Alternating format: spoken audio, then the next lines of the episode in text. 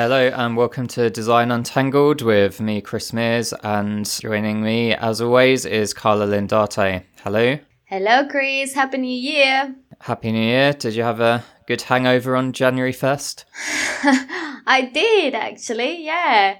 I didn't I couldn't party that much this year though. I think I'm getting old. The latest I could go for was 1:30. That wasn't very good, was it? No, that's pretty poor showing. I had some like 14% Belgian beer, like one bottle, so I was passed out by about 9 p.m. So Well, that's even worse, man. Um, yeah, I thought it was really boring. I did have a, some people over and stuff, but I had to go to bed early. Yeah, I used to do it properly and go out clubbing and stuff, but it was such a pain in the ass to get home again afterwards that you kind of thought, why did I even bother? Yeah, unless you kind of buy a package or something that somewhere where you can stay or get a taxi back or things like that. That would that would be nice. Yeah, like Charing Cross Station. That's where I used to crash out afterwards usually. Every year I always say I have to plan New Year's Eve for next year and ne- never do it and then you just end up doing random stuff. But anyway, uh, hope this is a good year for everyone. Lots of work, lots of UX design. Lots of learning, of course. Yeah, lots of learning for everyone. So Probably not from this podcast, but no, this one. Um, wow. So, what are we talking about today, Chris? uh, we're talking about content, Carla. A Very Oh. key and important topic, which is often overlooked in the UX world. Yeah, in all in the design world as a whole and the build work as well. Because I, I think what something that we need to clarify is that content isn't just copywriting or copy. Content is everything else. It's why we design for, right? Because it's not about designing boxes that then at some point will have some content in them. We need to go the opposite way, which is what's the content, what's the message, what we're trying to achieve with this solution, and then design boxes for it. Yeah, because people don't go to your website to look at your navigation or, you know, your bullet point list. They're there to get some kind of information or achieve some kind of goal, and your content is usually what delivers that. It's not kind of all the fluff that goes around it. Yeah, and when we when you talk about like content, you you need to think about the types of content that your solution would have. So you could have on in a website, you could have more like the educational content if you're trying to tell people what the solution or your product is about, or you have more in the kind of retail space. It's really common to have a lot of inspirational content. So imagery and uh, copy and blogs or things like that that talk about you know the trends etc etc um, then you can have more like news content which is what's the latest. Um, so is you really need to think about types of content and what your solution is going to contain and what's the aspiration of the brand and work with content strategists to define that define the tone of voice. And that is really important to inform the Yeah, and I think it's really important that, as always, you start with user needs here. You need to understand what is the key thing the user is trying to achieve, what kind of content can best kind of deliver that to them, and often that will vary by the channel they're accessing it on, maybe. So, I've worked on corporate governance report things before, and the website was kind of more of a quick overview of the company's performance, stuff like that. But there was kind of a big designed PDF as well. And the key audience for that was sort of the execs who would download that, read it on their laptop on their 14 hour train ride home in the evening. So, so one type of content may not necessarily fit all types of users that you have accessing your solution. So you need to make sure you're designing for each of those appropriately. And also having that view of the types of content that you're gonna have on your website and niche, like if we're talking about websites, is um, that you also need to look at the accessibility of that content. So if you're gonna have videos, um, how you're gonna play them, you know, how you're gonna make them accessible for everyone. Um, PDFs as well, like making sure you can have optimized PDFs if you need to get people to download PDFs these days still banks do it, by the way. Um, so how do you make all of that content accessible as well is, is really, really key. Um, yeah. So, I mean, in my experience, I've seen a lot of um, designers and that goes across UX and visual. They come up with amazing like frameworks of design, but then they use um, lorem ipsum in all the boxes. So yeah, we're gonna have some content here and here. This is gonna be like some other content, but they don't really uh, think about what's to be in their designs. Have you seen that as well, Chris? Yeah, loads of times. And the problem with that is the content should really drive the design, not the other way around. So you need the most important content to be the most important thing in the design as well. So you can't just say, you know, here's a couple of squares, put some stuff in it, and they're all equal sizes, but actually one piece of content in one of those squares is far more important than everything else on that page. I remember like working for a retail um, client. We were doing a redesign of their website and we com- came up with for the homepage, we came up with a like very nice looking grid. You know, that had like some images, some copy here, some kind of call to actions in there, but it was all placeholder. And um, when we kind of took the designs through the discovery phase. We got them signed off. We didn't consider their content plan, which is really, really, really key, especially in the retail space when you are changing content pretty much every season or every week. So considering the content plan, knowing the type of content that the, your client is normally uh, likely to publish every month or every week, how that content could change and evolve and and how different types of content you're going to be there because the design for example we had to change it obviously throughout the, the project to be able to to to have all the different options that they they were thinking about. So it's really really key any design that you put together like put together in front of your stakeholders you have to think about the, the type of content that should be in there and also how it could evolve as well yeah, definitely. And the other thing that I've seen happen is these wireframes are produced, which are, you know, let's just say six boxes or whatever. You pass it over to developers, they build it, and then you're like, oh crap, what am I going to put in there? And then you end up just having to put filler content in there, which adds no value just because you've got that particular design. So you're like, oh, we've only got five boxes worth of useful content. We're going to have to put some random crappy link in the sixth box, and that's not really the right way to do it.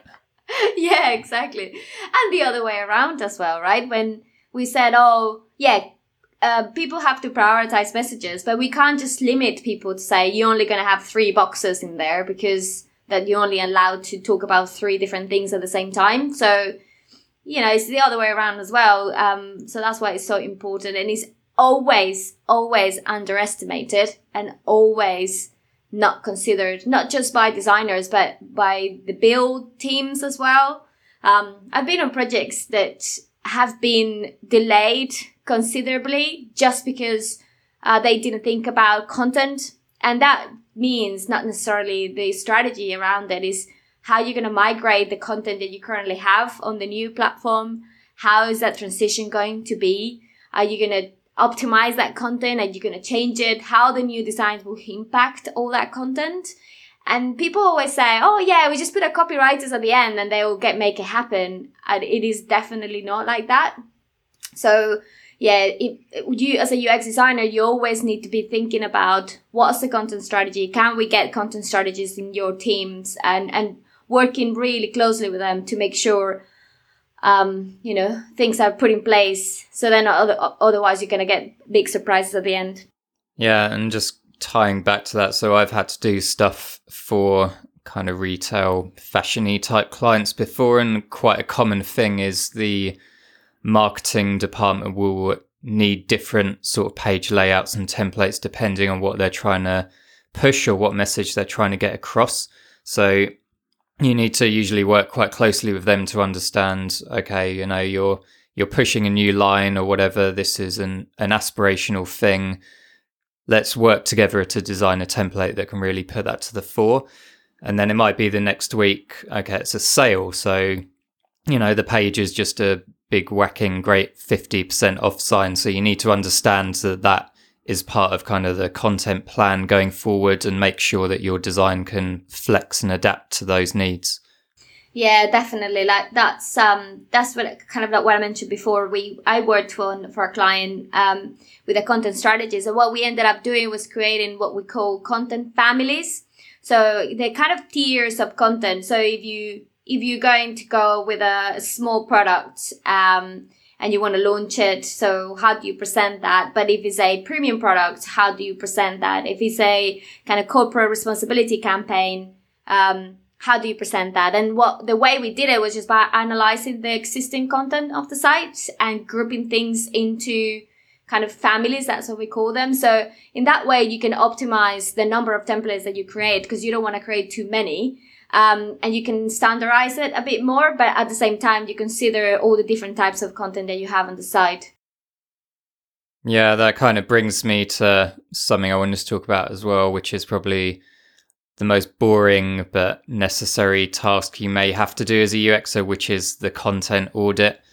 And yeah. this is a absolute classic on intranets. If you ever end up working on one of those where you've just got thousands and thousands and thousands of pieces of content, yeah. you need before you redesign it. Unfortunately, you do need to understand what's there already, what's being used, what's not being used, and have a bit of a deep dive on that stuff. And that's normally like a 5,000 million row spreadsheet. and like you say, there's then a bit of kind of grouping thematically, features, that sort of stuff, cross referencing that with analytics to understand, you know, are there any pages people are looking at for one second and dropping off? Are there any pages that have never been viewed once in the last three months? Very common as well. And yeah, it is a bit of a pain, a bit of a slog, but it's a really important thing to do when you're working on a project that already has established content on it. Yeah, it has to be done. And you also can, like you, by working with a copywriter content or content strategies ideally content strategies uh, going through that audit, you can also look at the quality of the content and the possibilities of the content to be placed somewhere else, which obviously has an impact on information architecture as well. So like for example, I worked for a bank um, before where we there was a lot of content about the bank. There was about why to bank with them and all the benefits and all that stuff, and that was hidden under some kind of random section that talked about about us. And rather than us keeping that section and all that content in there, what we did was we we made the, that content we compon uh, componentize the, the the content. So we created components that talked about why banking with a bank and we kind of spread them across the whole site. So you could, by doing the audit, it would help you understand how you could get rid of a lot of stuff that no one is looking at, but also looking at the content and see how that could be better placed somewhere else. So it is painful, but has to be done, especially if you're doing website redesigns. Yeah, definitely. Um, just going back to your accessibility point as well, I think it's it's a quote I heard somewhere I can't quite remember, but it's basically that good content is inherently accessible. So just the fact that it's written clearly, it gets to the point, it meets the user needs, that is accessible content. And that's why more and more um, you see that UX uh, writing and kind of micro copy is a skill set that copywriters have had to develop, or sometimes UX designers are very good at that, which I think that is really key, especially when you're like designing or building an app, for example. Like if you decide that your app is going to have some type of personality and you know all the different uh, tasks and kind of um, flows that you have throughout the app don't the, the tone of voice of your call to actions doesn't res- represent the personality at the same time that that doesn't it confuses the user um, you're not doing the right thing so i've seen a lot of times that you, we have ux designers that said oh the copy we can change it later but it's so important to have the right you know um, words for the call to actions that you're using, as well as the functional copy that you use in your forms or uh, sign up forms and things like that. So if you don't have very good writing skills, it's really important you find a copywriter who can write uh, what I call more the functional copy and help you um, identify the best call to actions for your solution. Yeah, because the worst thing is when the tone of voice of the brand kind of seeps into places it shouldn't really be. So I've especially seen it on kind of error validation messages. So it's, you know, you put the email address in the wrong format you want the user to complete the form. So basically, you want to get that point across, get them to put the at sign in or whatever it is. But it, I've seen examples where it's like, hey, that looks a bit wrong. Why don't you try typing it again, guy? And it's, it's like, if you want someone to complete your form, you know, you can be humorous in a different place. Just get them to do what you need them to do and don't confuse them with loads of banter. Yeah, exactly. I mean, I've seen like I work in a big agency and I've seen a lot of copywriters. There's very, very good copywriters out there, but when you work with traditional copywriters, they actually make everything longer. Like the sentences are very long.